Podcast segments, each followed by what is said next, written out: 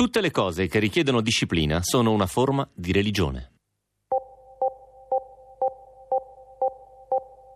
Ci vuole decisione, ci vuole costanza, ci vuole disciplina, anche perché è un gioco che dura talmente tanto tempo che tu devi saper sfruttare le tue risorse per, non dico soltanto l'attimo della navigazione, ma per un qualcosa che dura 3 o 4 anni.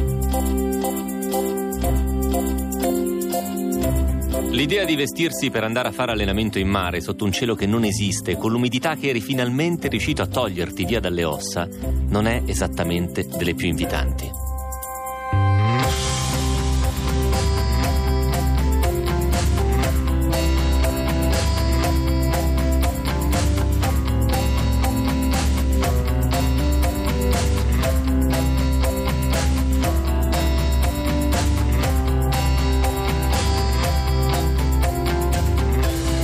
State ascoltando Radio 2, state facendo molto bene, siamo in diretta, sono le 22:31 minuti in punto, ancora poco meno di mezz'ora d'inverno e poi l'equinozio di primavera se lo porta via. Noi cominciamo, abbiamo un sacco di storie per voi.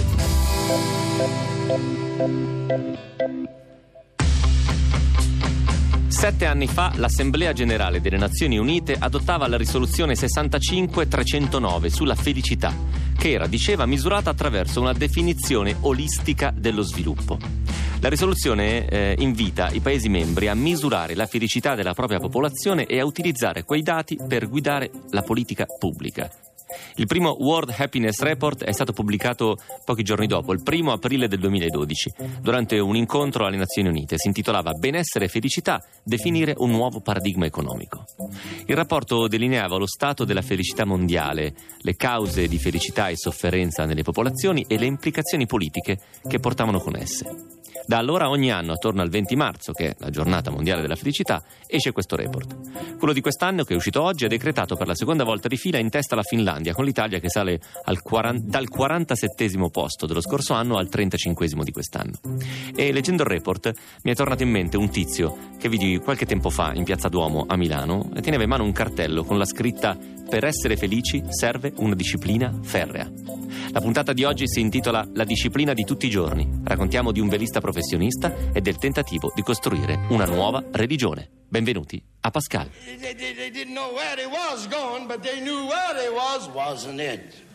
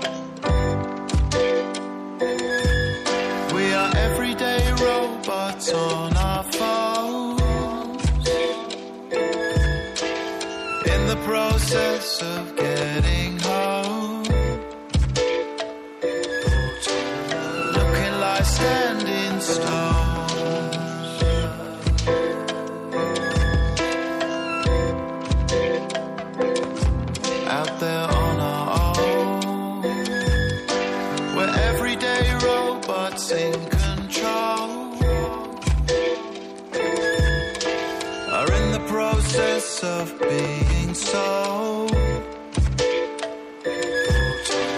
driving in adjacent cars,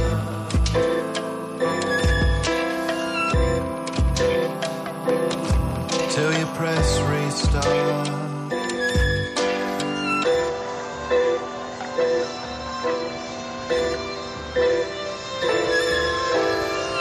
They didn't know where they was going, but they knew where they was, wasn't it?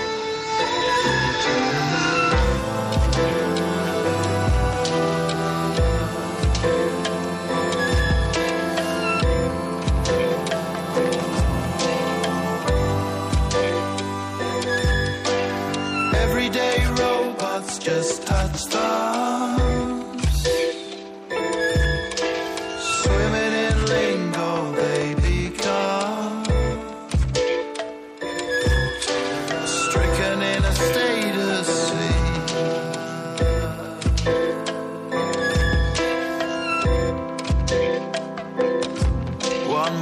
can see.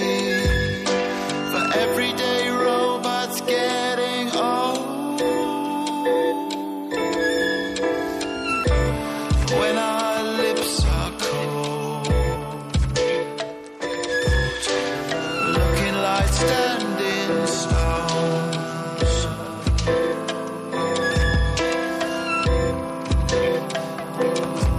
Out there on our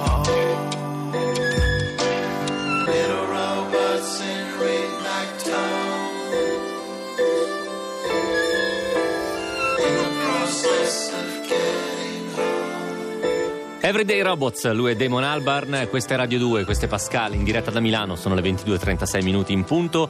Questo vuol dire che mancano poco più di 20 minuti alla fine di questa stagione, alla fine dell'inverno. Oggi probabilmente l'avrete sentito, io l'ho sentito dire agli amici di Caterpillar, l'equinozio di primavera di quest'anno cade alle 22.58 minuti in punto, cioè tra più o meno 20 minuti comincerà la primavera, e quindi diciamo noi che amiamo questa stagione siamo lieti di festeggiarla come facciamo sempre, cioè raccontandovi delle storie e accogliendo le vostre. Vi ricordo che potete mandarcele, anzi noi continuiamo a raccogliere le vostre storie, che sono quelle di cui si nutre Pascal e di conseguenza si nutrono anche gli ascoltatori. pascal.blog.rai.it, c'è una sezione che si chiama Invia la tua storia, è facilissimo, voi compilate questo piccolo form online, ci mandate la vostra storia e noi ci facciamo una puntata. Leggevo poco fa che l'equinozio quest'anno è anticipato di un giorno, nel senso che di solito il primo giorno di primavera è il 21 di marzo.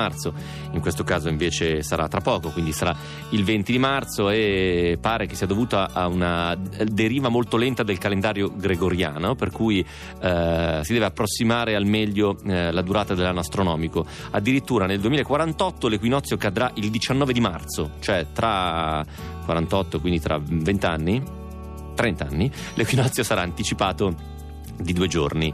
Lo stesso calendario però prevede, e poi qua la smettiamo coi calendari, un aggiustamento della data dell'equinozio nel 2100, cioè nel 2100 evidentemente ci sarà un reset, per cui 21 di marzo ritorna l'equinozio di primavera.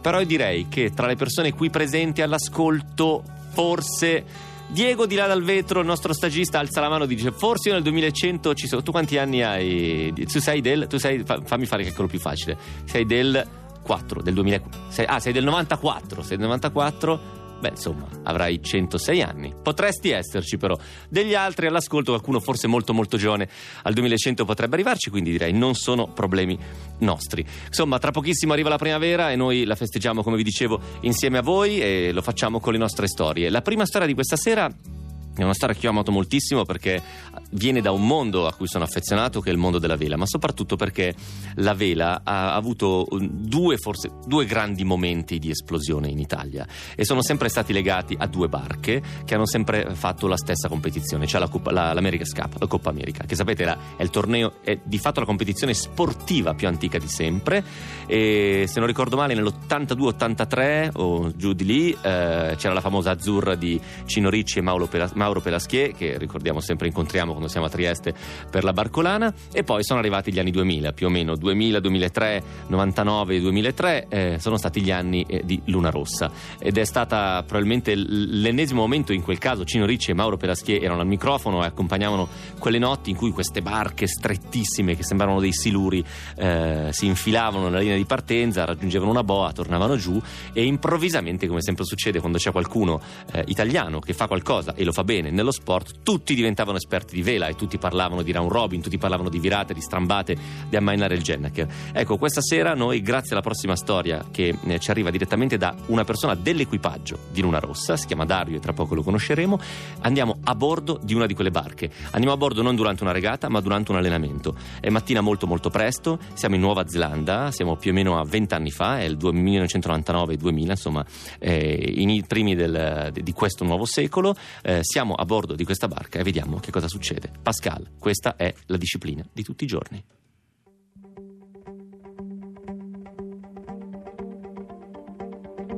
La giornata stava per cominciare come tante altre. Quel beep prolungato della sveglia che nessuno al mattino vuole sentire aveva però un accompagnamento che ultimamente suonava familiare, quel maledetto ticchettio sui vetri che ti fa alzare già con il malumore. Sto parlando della pioggia che, imprevedibile e puntuale allo stesso tempo, ti accompagna inesorabilmente in quest'estate che non ha nulla a che vedere con la nostra estate mediterranea. Sarà forse anche il buio delle 6 del mattino ad amplificare la situazione, ma l'idea di vestirsi per andare a fare allenamento fisico in mare, sotto un cielo che non esiste, con l'umidità che eri finalmente riuscito a toglierti via dalle ossa durante il riposo serale e che ti riprende e ti fa sua, non è delle più invitanti. Al parcheggio delle biciclette trovo i miei compagni di squadra. È difficile dire quale sia il più felice, sapendo ciò che lo aspetta. Al campo all'aperto, dove ci attende il nostro preparatore atletico, arriviamo già zuppi. La logica farebbe pensare che a noi, gente di mare, la pioggia non dia fastidio.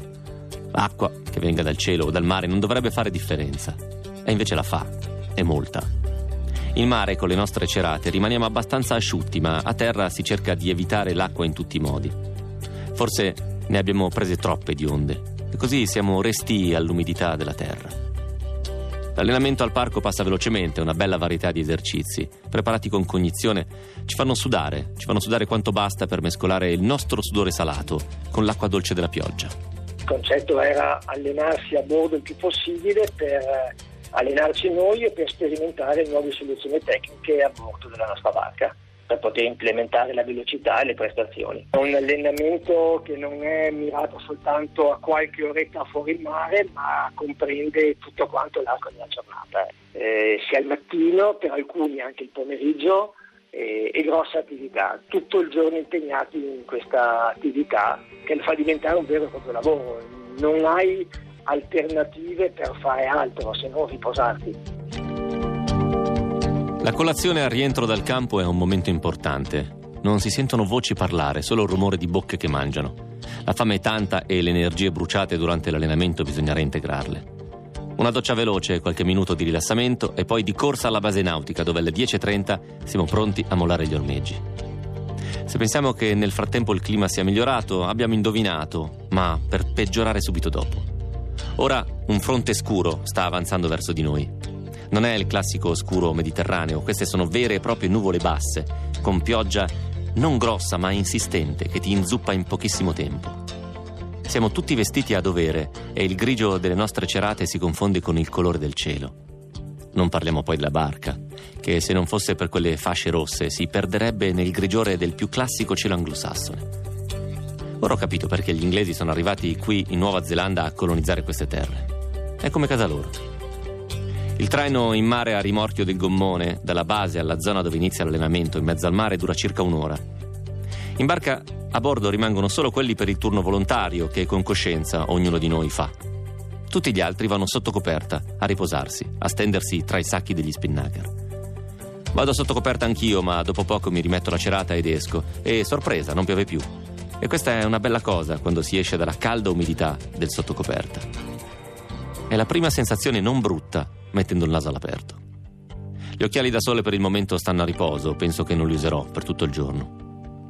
Oggi test di velocità tra le due Luna Rossa. Si cominciano i giochi, si scelgono le vele, si decide il tratto di mare dove testare in base alla situazione locale del vento e si decide la posizione relativa tra le due barche. È dura prendere appunti su quello che succede quando c'è vento forte con onda grossa e in più la pioggia che intanto ha ricominciato a cadere.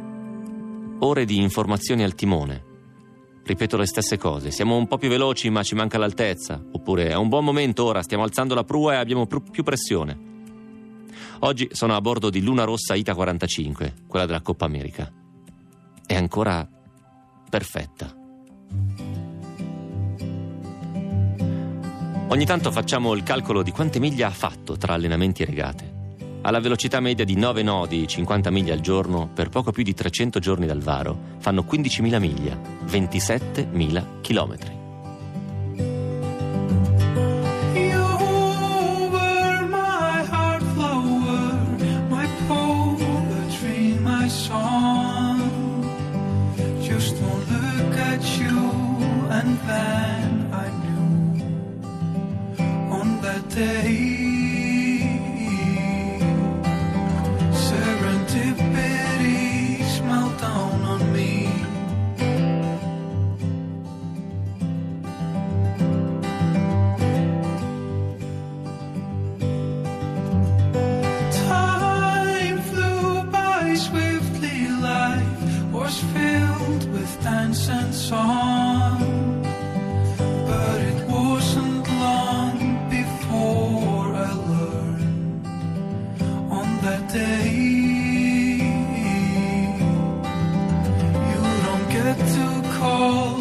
shorts that way.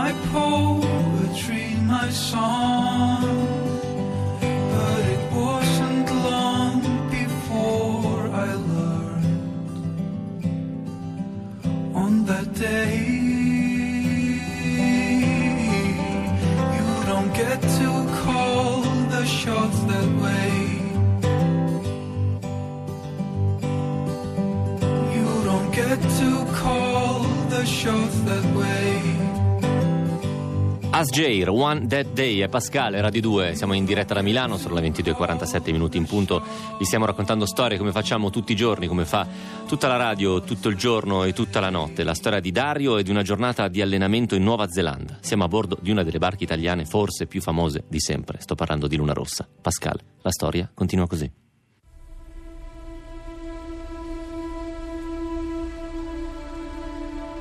Intanto da un bel po' ha ripreso a piovere con più vigore. L'onda è aumentata e così anche il vento. Siamo fuori dal golfo da ormai parecchio tempo e la situazione meteo è peggiorata. Non è pericolosa, anzi, ma la visibilità non è ottima. Auckland non si vede oramai da diverse ore, dista 25 miglia. Continuiamo di bolina al nostro interminabile test. Sono le 6 del pomeriggio di un giorno lungo e pesante. C'è meno luce e l'equipaggio ormai in mare da 8 ore sotto l'acqua. Inizia a mugugnare. Finalmente arriva la decisione di fare l'ultima coppia di test e tornare a casa. Ancora una volta allineiamo le barche e io riparto con le informazioni al timoniere. Sono quasi senza voce. Sono tante ore che parlo ad alta voce contro vento. Avanti dai, che tra poco si torna. Poco più avanti a noi, in una direzione che sarà proprio in mezzo alle nostre due barche quando passeremo lì di bolina, un grandioso svolazzare di uccelli richiama la nostra attenzione. Sono gannet. È una specie di gabbiano molto bello con il collo giallo e il becco ben affusolato, appuntito. C'è una colonia di questi uccelli che nidifica su un'isola che dista 30 miglia da Auckland. È il segnale che ci siamo quasi. Volano bassi. Hanno visto qualcosa nell'acqua. Cibo. La concentrazione è talmente elevata che non puoi perderti per scenari del genere. Lo puoi fare nei momenti in cui non è richiesta l'attenzione massima. Infatti io, ho quasi rubato quei momenti. Ma non c'era da fare diversamente perché la situazione era talmente impareggiabile, talmente strana, talmente a suo modo unica che non ho resistito a estraniarmi per quei pochi attimi al mio dovere di dover dare i dati e comunicare quello che stavo comunicando, quello che stavo facendo a bordo. Si alzano velocemente aiutati dal vento e con altrettanta velocità si tuffano nell'acqua con le ali strette e il becco proteso ben avanti. Non riesce a capire dove riemergano, sono talmente tanti che si confondono gli uni con gli altri. Hanno tutti in bocca un pesciolino, che subito inghiottono con avidità. È un susseguirsi di rapidi decolle e picchiate e una nuvola bianca di uccelli che crea un debole contrasto con l'opaco scenario della penisola di Coromandel, che nelle giornate con il sole mostra le sue verdi colline e le foreste che lambiscono il mare. Ora stiamo passando proprio in mezzo a loro. Le prue delle barche dividono in tre parti la nuvola bianca. Siamo avvolti dallo stridio di questi uccelli che, giocando con il vento e non curanti di noi, scivolano sopra le nostre vele senza toccarle. Anche qui è tutto questione di attimi. Pochi secondi e siamo già oltre, mentre il mare rotto dalla nostra scia ritorna a colmarsi di uccelli affamati. È uno spettacolo grandioso. Vorrei fermarmi per continuare a osservare le loro evoluzioni, ma siamo in test e non si può. Si termina il test e si inizia a tornare alla base. Un ammaino veloce delle vele e si prende il traino del gommone. Siamo stanchi, la concentrazione è terminata, il buio si farà vicino tra non molto. Durante il traino ho fisso nella mia mente l'immagine degli uccelli vista poco fa. I Gannet di oggi sono riusciti a cancellare la pioggia e il grigiore di una giornata che non voleva mai mettersi al bello. Fossero tutti così i giorni, con questo regalo di fine giornata. Non vedrei l'ora che arrivasse la pioggia. Arriviamo alla base che sono ormai quasi le 9 di sera. È buio. Mamma, che giornata.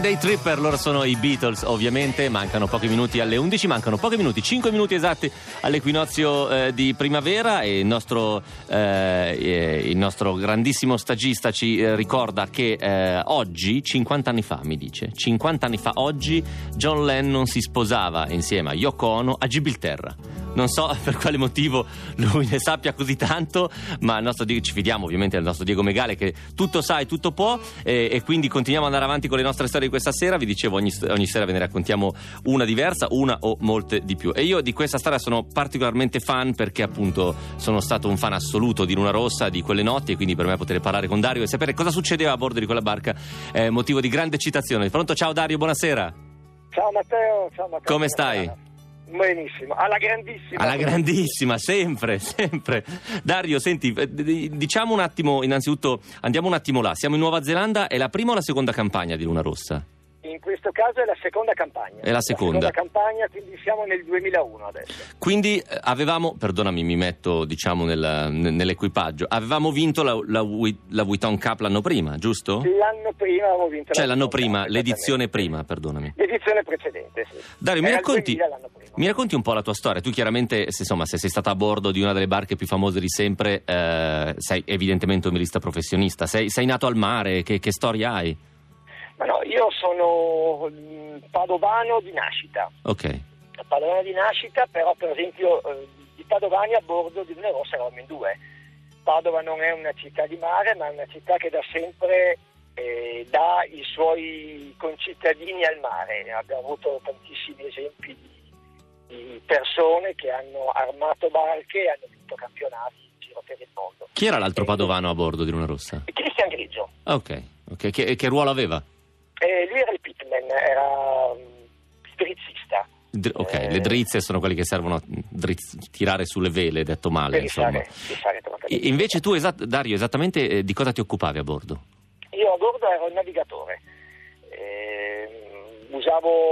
Era la persona che stava dietro il timoniere, la persona che stava più a poppa, seduta più dietro, e con l'uso del computer monitorizza in continuazione l'andamento della barca e la barca dell'avversario, la posizione della barca sul campo di regata e la posizione quindi anche rispetto alle boe, e quindi comunica al timoniere le performance della barca e quanto tempo manca, detto così in parole molto semplici, per arrivare a una boa, decide quanta è l'ultima battuta e l'ultima tirata prima di arrivare a boa. Quindi tu parlavi direttamente a Francesco De Angelis, che era il timoniere? Parlavo direttamente a Francesco De Angelis. Eravamo in due navigatori, io onestamente ero il secondo navigatore, il primo era Matteo.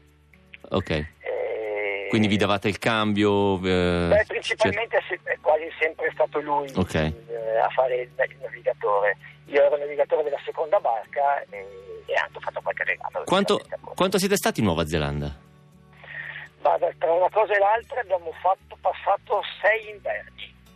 6 inverni, intesi inverni nostri? E quindi inverni nostri e stati là. Sì, perché noi facevamo normalmente la nostra campagne di allenamento, erano 6 mesi in Italia durante i periodi estivi italiani e 6 mesi in Nuova Zelanda durante l'inverno europeo e quindi l'estate neozelandese. Quindi erano per 3 anni full time, tutti i giorni ininterrottamente. In realtà, ripeto, sono stati 6 anni. 6 anni, certo, perdonami, sono state 2 le edizioni della Coppa America. Sono state 2 edizioni e tutti i giorni full time fuori mare sempre. E tutti i giorni avevate questa giornata che ci hai raccontato?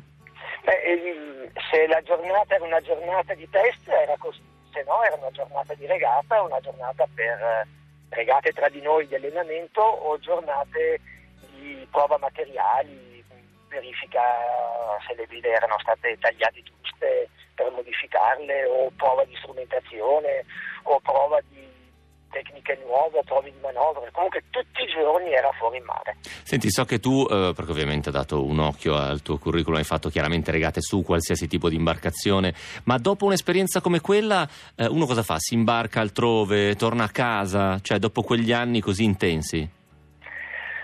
Io mi sono dedicato a quello che ho sempre fatto da prima, che è la mia grande passione, che è l'insegnamento della vela. Quindi adesso sei un insegnante di vela in questo momento? Sì, faccio l'istruttore di vela, sono il direttore di una grossa scuola di vela dell'Alto Adriatico e mi occupo di formazione anche con la federazione per formare un po' di istruttori di vela, per esempio. Quindi sei passato dalla parte dell'insegnamento puro della disciplina. Diciamo che con il tempo mi sono appagato per quanto riguardava la parte agonistica, che continuo a fare lo stesso, specialmente per adesso sulle regate, le regate lunghe, le regate d'altura, specialmente le regate in due, le regate in doppio, che sono le persone di equipaggio. Però insomma si cambia, mi piace anche diversificare un pochino. Senti, giustamente. Dario, prima di salutarti, che cosa si prova a essere di fatto parte di un pezzo importante della storia dello sport italiano? Cioè, ci ripensi spesso? Ti capita di raccontarlo di frequente? È una cosa che mi chiedono in tanti, perché effettivamente non è una cosa... sono state quei due lì, no? Azzurra e Luna Rossa alla fine, ad oggi. Sì, questo sicuramente. È un qualcosa che ti lascia il segno, che ti riempie di orgoglio per aver fatto una cosa bella, una cosa positiva, una cosa che in qualche modo ha dato lustro alla vela nazionale. Ed è un qualcosa che ti porti appresso per sempre, specialmente in altro anche come formazione, perché è un qualcosa che ti aiuta a formarti in maniera particolarmente non so, il termine è un po' difficile da dire, ma particolarmente a fondo. Certo, particolarmente mirata e approfondita, chiarissimo, perché insomma per tutti i giorni, per anni e anni fai la stessa identica cosa ben precisa. Dario, ti ringrazio davvero tanto per la chiacchierata e per averci mandato la storia. In bocca al lupo per tutto. Grazie ancora. Ciao. Buona serata anche a te. Matteo. Ciao.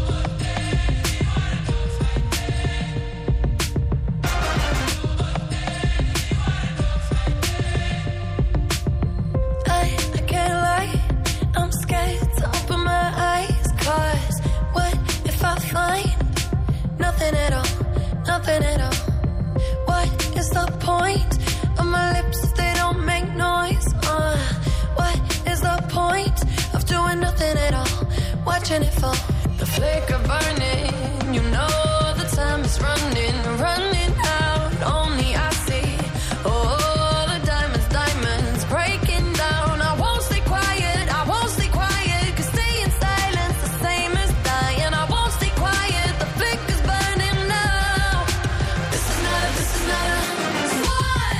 swan song, this is not a,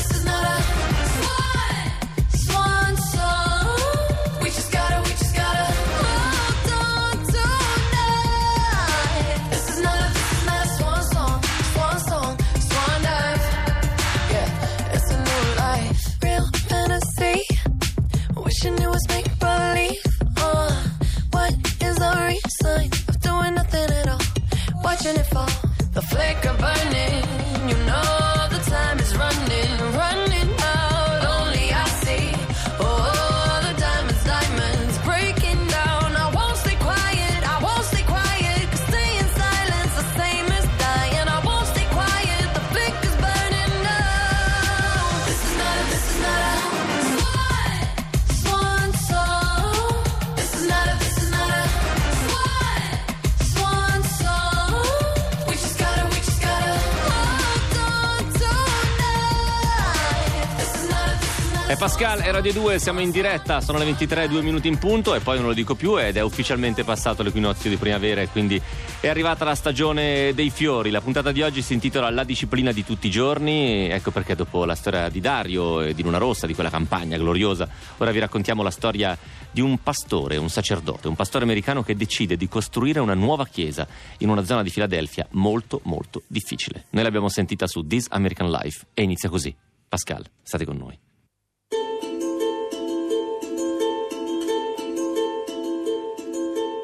Io arrivo dai sobborghi sud di Chicago. Tutta la mia vita è stata la vita di un nero di Chicago. Quindi volevo davvero puntare a quella parte di Filadelfia più degradata per coinvolgere quelle persone che Gesù avrebbe avvicinato nella sua vita.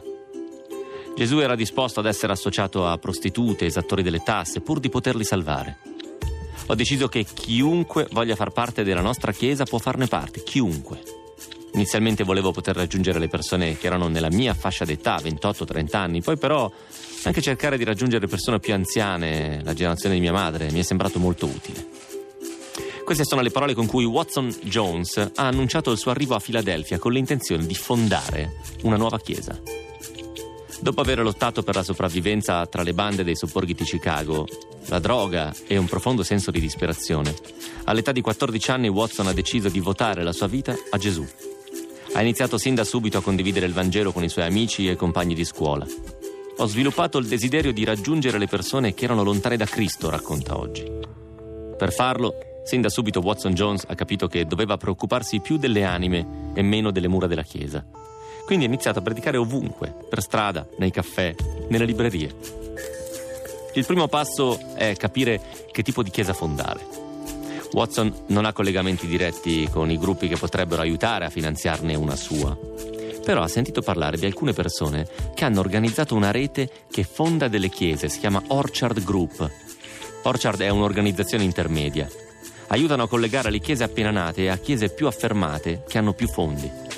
L'Orchard Group è molto selettiva. Delle migliaia di persone che fondano chiese ogni anno, circa 100 fanno richiesta a loro e la rete ne supporta solo 3 o 4. Watson chiama direttamente il presidente della rete e prima ancora di presentare un'applicazione formale loro sono entusiasti della sua visione. Così nel 2013 la Chiesa della Restaurazione, questo è il nome che hanno scelto, viene ufficialmente fondata. È stato messo insieme una buona fetta di capitale iniziale, dice, un totale circa $100.000 all'anno per 3 anni. Il motivo dei 3 anni di finanziamento è che i dati finanziari che riguardano le nuove chiese mostrano che se una nuova chiesa non è sostenibile dopo 3 anni, probabilmente non sarà mai sostenibile. E una volta raccolti i soldi, Watson e i suoi partono nella maniera più classica, coinvolgendo le persone nella lettura della Bibbia, una volta alla settimana a casa di Watson. Scendono in strada e la loro avventura ha inizio.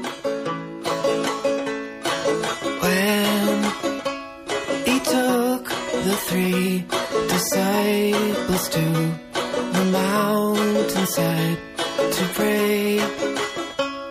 His countenance was modified, his clothing was aflame. Two men appeared, Moses and Elijah came. They were at his side.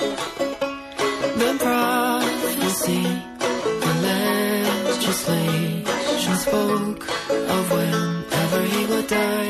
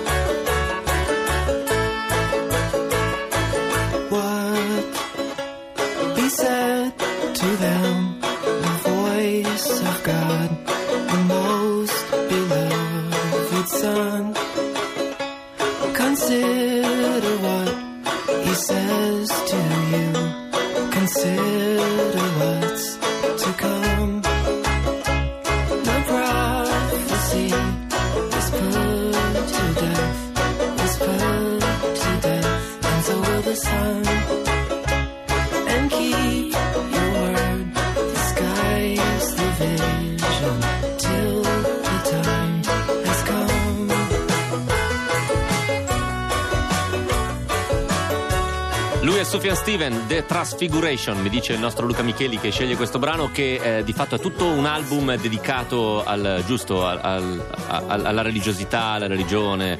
Anche Federico Bernocchi annuisce, quindi evidentemente hanno ragione loro. Stiamo raccontando in diretta qui a Radio 2, qui a Pascal, la storia della fondazione di una chiesa, la Chiesa della Restaurazione, una delle tante chiese che vengono fondate negli Stati Uniti ogni anno. Pascal, la storia continua così.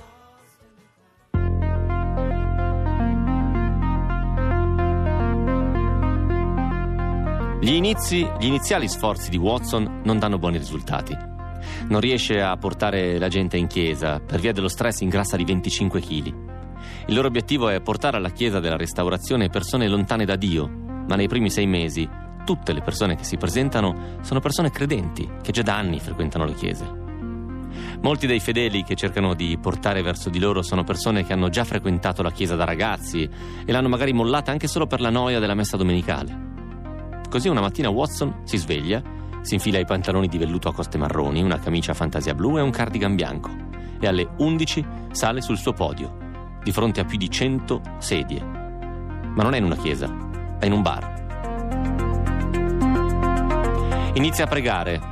Le cose vanno bene, i fedeli sembrano interessati, ma la settimana dopo agli incontri di studio della Bibbia a casa sua tornano sempre le solite persone. Il tempo passa, ormai mancano 6 mesi alla fine dei 3 anni di prova per la loro chiesa. Così le provano tutte, nuove tecniche, forme più dirette di networking, vanno di porta in porta, pregano con la gente del vicinato, cercano di convincere i membri a invitare i loro amici in chiesa piuttosto che invitare degli estranei, vogliono fare gruppo. Nel frattempo arriva l'estate. Watson lo racconta così: nei mesi estivi tutti a Filadelfia vanno al mare o partono per un viaggio e così per quanto riguarda le presenze dei fedeli sembrava che qualcuno prendesse un bisturi e tagliasse pezzi enormi della chiesa. Quei periodi erano estremamente demotivanti, erano momenti molto bui. Ormai i 3 anni stanno per scadere, è chiaro che non puoi fondare una chiesa in un quartiere come questo e avere successo immediato. La chiesa a cui Watson era appartenuto, gestita da un pastore di nome Eric Mason, aveva quasi 12 anni e centinaia di fedeli ogni settimana. Un altro predicatore chiamato Doug Logan ha fatto qualcosa di simile a Camden, nel New Jersey, ma Queste persone sono estremamente attive, scrivono libri, organizzano conferenze, hanno serie sul web. È esattamente il tipo di mentalità che si immagina abbia un amministratore delegato di successo. Watson è un ragazzo di talento, con un sacco di energia, ma non è un amministratore. Quando manca qualche settimana al termine dei 3 anni, Watson un giorno torna a casa, va a Chicago a trovare sua mamma. Sono diversi mesi che non la vede e che non torna nella sua città. All'improvviso ho sentito che il Signore mi diceva che quella parte della mia vita era conclusa, racconta, che dovevo tornare a casa e trovare una nuova via. Così, qualche giorno dopo, fa l'ultima celebrazione nella sua chiesa di Filadelfia e durante il sermone annuncia la chiusura della chiesa e saluta i suoi fedeli con queste parole. Questa è la parte della vita in cui non riesci a trovare la tua strada. Non sai se andare a sinistra, non sai se andrà bene, non sai se salire, non sai se scendere, non sai chi chiamare, non sai dove andare. Questa è la stagione che sta nel mezzo e tra una stagione e l'altra, secondo la narrativa biblica, hai la capacità di creare o distruggere. È arrivata per me la stagione di mollare quello che non sono riuscito a fare.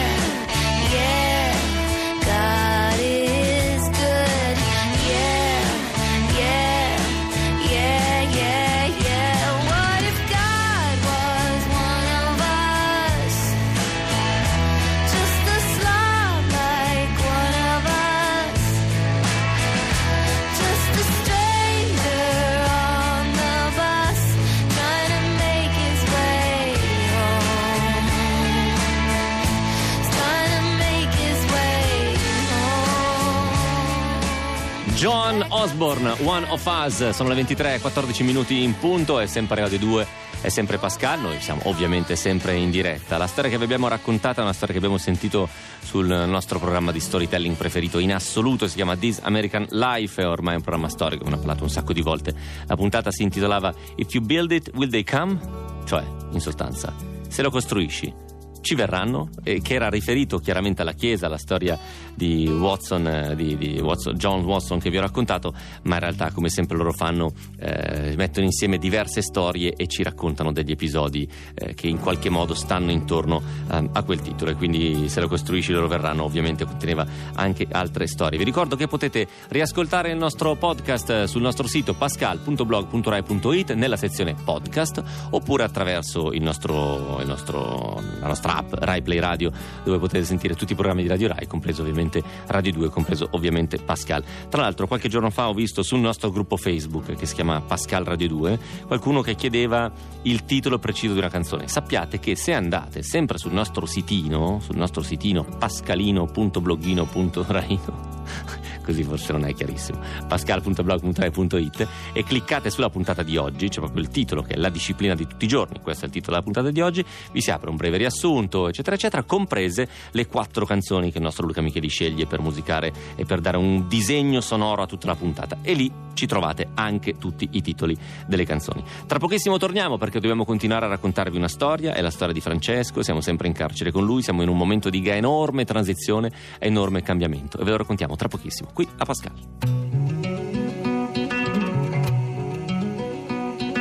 We took a vow in summertime, now we find ourselves in late December. I believe that New Year's Eve will be the perfect time for their great surrender, but they don't remember. Anger wants a voice, voices won't sing, sinners harmonize till they can't hear anything. Thought that I was free from all that questioning, but every time a problem ends, another one begins, and the stone walls of harmony all bear witness. Anybody with a wooden mind can never forgive the sight. Snakes inside a place you thought was dignified. I don't wanna live like this, but I don't wanna die.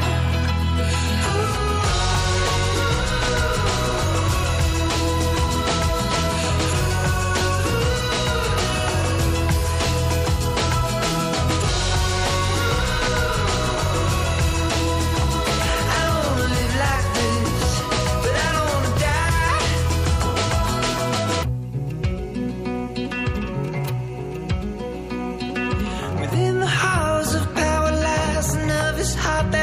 Like a young pretender, beneath these velvet gloves I hide the shameful crooked ends of a money lender. Cause I still remember, anger wants a voice, voices wanna sing, sinners harmonize till they can't hear anything. Thought that I was free from all that questioning, but every time a problem ends, another one begins, and the stone walls of harmony all bear witness. Anybody with a wooden mind can never forgive the sight of wicked snakes inside a place you thought was dignified. I don't wanna live like this, but I don't wanna die.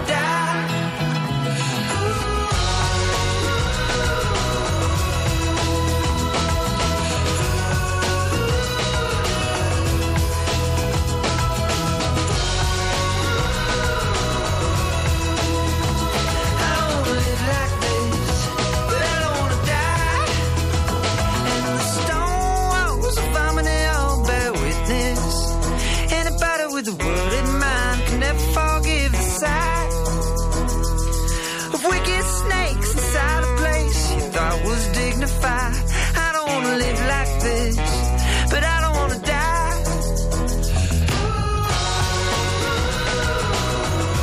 Radio 2, Pascal, 23:19 minuti in punto di questo 20 marzo del 2019. Continuiamo a raccontarvi la storia di Francesco all'interno di un'educazione criminale. Questa è una puntata molto particolare perché Francesco parla di una cosa che non è solo una sua esperienza, ma è qualcosa che ha molto a che fare con la vita di tutti i giorni. Non mi ricordo più chi lo diceva, era uno bravo comunque, credo fosse un filosofo, credo fosse Wittgenstein, che diceva che le parole sono azioni, cioè quello che diciamo sono di fatto dei fatti, si trasformano in fatti, in azioni, in cose, soprattutto quando ci rivolgiamo a qualcuno. E questa storia, questo pezzo di un'educazione criminale lo racconta perfettamente, perché Francesco ci spiega come attraverso il linguaggio lui cambia, cioè attraverso le parole che usa, attraverso i modi in cui si fa riferimento ai secondini, ai poliziotti, alla polizia penitenziaria, ai suoi compagni di cella, cambia il suo modo di pensare. Quindi le parole che diciamo, le parole che usiamo ci aiutano a pensare in maniera diversa, e se parliamo meglio probabilmente pensiamo anche un pochettino meglio. Lui ce lo racconta molto meglio con la sua storia. Pascal, questa è un'educazione criminale.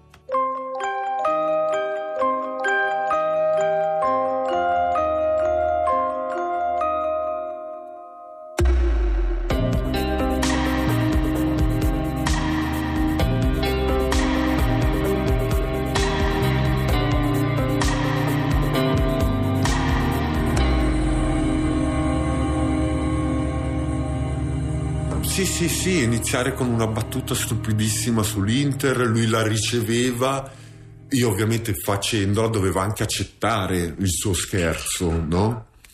All'inizio mi era difficile, mi era facile magari farla la battuta, ma mi era difficile accettarla, non tanto perché offendeva magari la mia squadra calcistica, ma per una questione di ancora di quell'orgoglio stupido che mi apparteneva del detenuto, quell'orgoglio che dire io sono detenuto, ancora avevo traccia di me in questo orgoglio. Però sapevo anche gestirlo e non sono mai arrivato al punto di rispondere male con questa guardia che era gentile. Invece in altre circostanze, con altri suoi colleghi che facevano pesare il loro ruolo o con i quali percepivo una forma di prevaricazione, allora poteva capitarmi di cadere nelle loro provocazioni. Ero molto fragile sotto questo aspetto. Ancora mi veniva spontaneo reagire, però era sempre molto rischioso. Se rispondi male a una guardia ti può comportare un rapporto disciplinare e il rapporto disciplinare ti può comportare una perdita della liberazione anticipata, perché ogni 6 mesi senza rapporti, il detenuto ottiene 45 giorni di abbuono sul fine pena. Se righi dritto e non fai casino, in un anno puoi accorciare la tua pena di 3 mesi e non è poco. All'inizio ho camminato spesso sul filo del rasoio, però poi, grazie soprattutto a questo poliziotto con cui ho stretto una sincera amicizia, ho imparato. Delle volte noi quando facevamo questi ci radunavamo nella redazione, dunque si parlava. Lì si toccavano temi anche della vita detentiva, dell'istituzione, del rapporto che si ha con l'istituzione, così. E lui delle volte entrava anche, si metteva, non si sedeva con noi, anche per rispettare il suo ruolo, il suo lavoro, però magari si metteva in disparte e ascoltava, non magari partecipava. A volte ha anche partecipato, nel senso che ha detto anche la sua quando si parlava proprio di questi temi qua, e comunque lui era una persona molto è una persona molto intelligente, secondo me anche con la capacità di mettere in discussione l'operato di alcuni suoi colleghi, dunque riusciva a vedere anche delle criticità nell'istituzione. La mia prospettiva è cambiata ulteriormente nel momento in cui mi sono accorto che una guardia poteva avere una visione critica e addirittura il coraggio di affermarlo, rischiando di attirarsi delle antipatie da parte dei colleghi. Era una cosa che mi spiazzava e questo in automatico mi faceva avvicinare agli altri. Grazie a lui ho cominciato a vedere anche altri poliziotti, magari non erano così socievoli, ma insomma con loro c'era un margine di avvicinamento. Ho imparato che il ruolo della polizia penitenziaria all'interno del carcere è fondamentale. Il detenuto ha a che fare 24 ore su 24 con i poliziotti. Sono le persone con cui ha a che fare per più ore durante la giornata. In teoria il poliziotto dovrebbe funzionare in parte anche come educatore. Se il poliziotto è di fronte a una richiesta ti manda a quel paese, il detenuto cosa impara? Anche il detenuto ti manda a quel paese. La guardia ha il potere della penna, ti scrive il famoso rapporto disciplinare. Dunque il detenuto si tiene in bocca l'insulto se ci riesce, ma si carica di rabbia. Al contrario, quando il detenuto vede la guardia che di fronte a una richiesta si rende disponibile, riconosce che quello sa fare il suo lavoro. Se prima dicevo buongiorno, inizio a passare dall'ufficio e dico buongiorno appuntato, cioè anche questa cosa qua lo stai riconoscendo. Se tu ti limiti al buongiorno, è un buongiorno buttato per aria.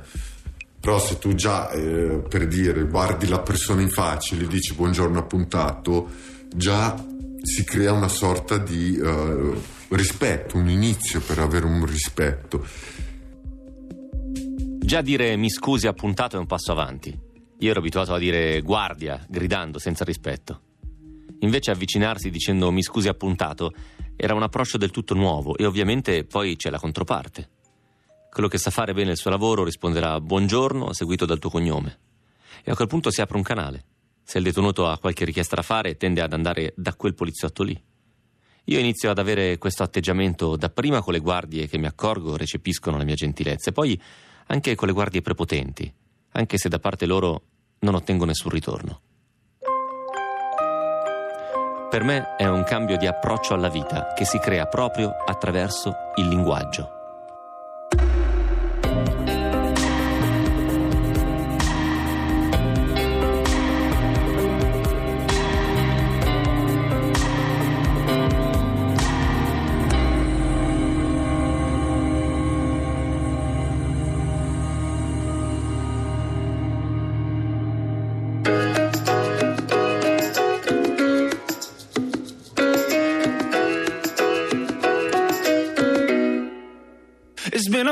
this year, you know.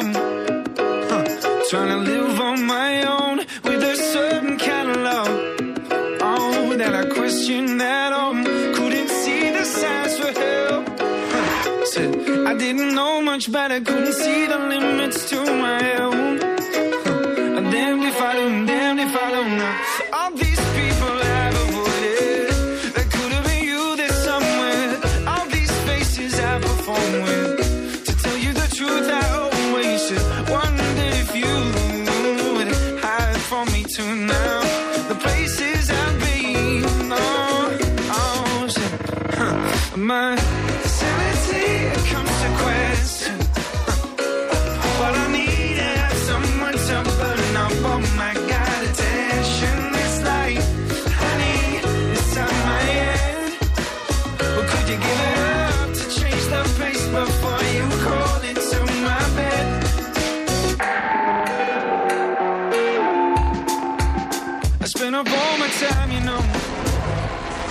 Predicting it all, trying to see it no for no. No, it was cold. Could it be a symphony? In a room full of silence, did I preach hypocrisy? Oh, trying to run from the violence now. See, all these people I've avoided. It could have been you there somewhere. See, all these faces I perform with. To tell you the truth, I always wondered if you would hide from me too now. The places I've been, oh, my sanity comes to question. But I need to have someone to burn out all my God attention. It's like a honey inside my head. Well, could you give it up to change the face before you crawl into my bed? My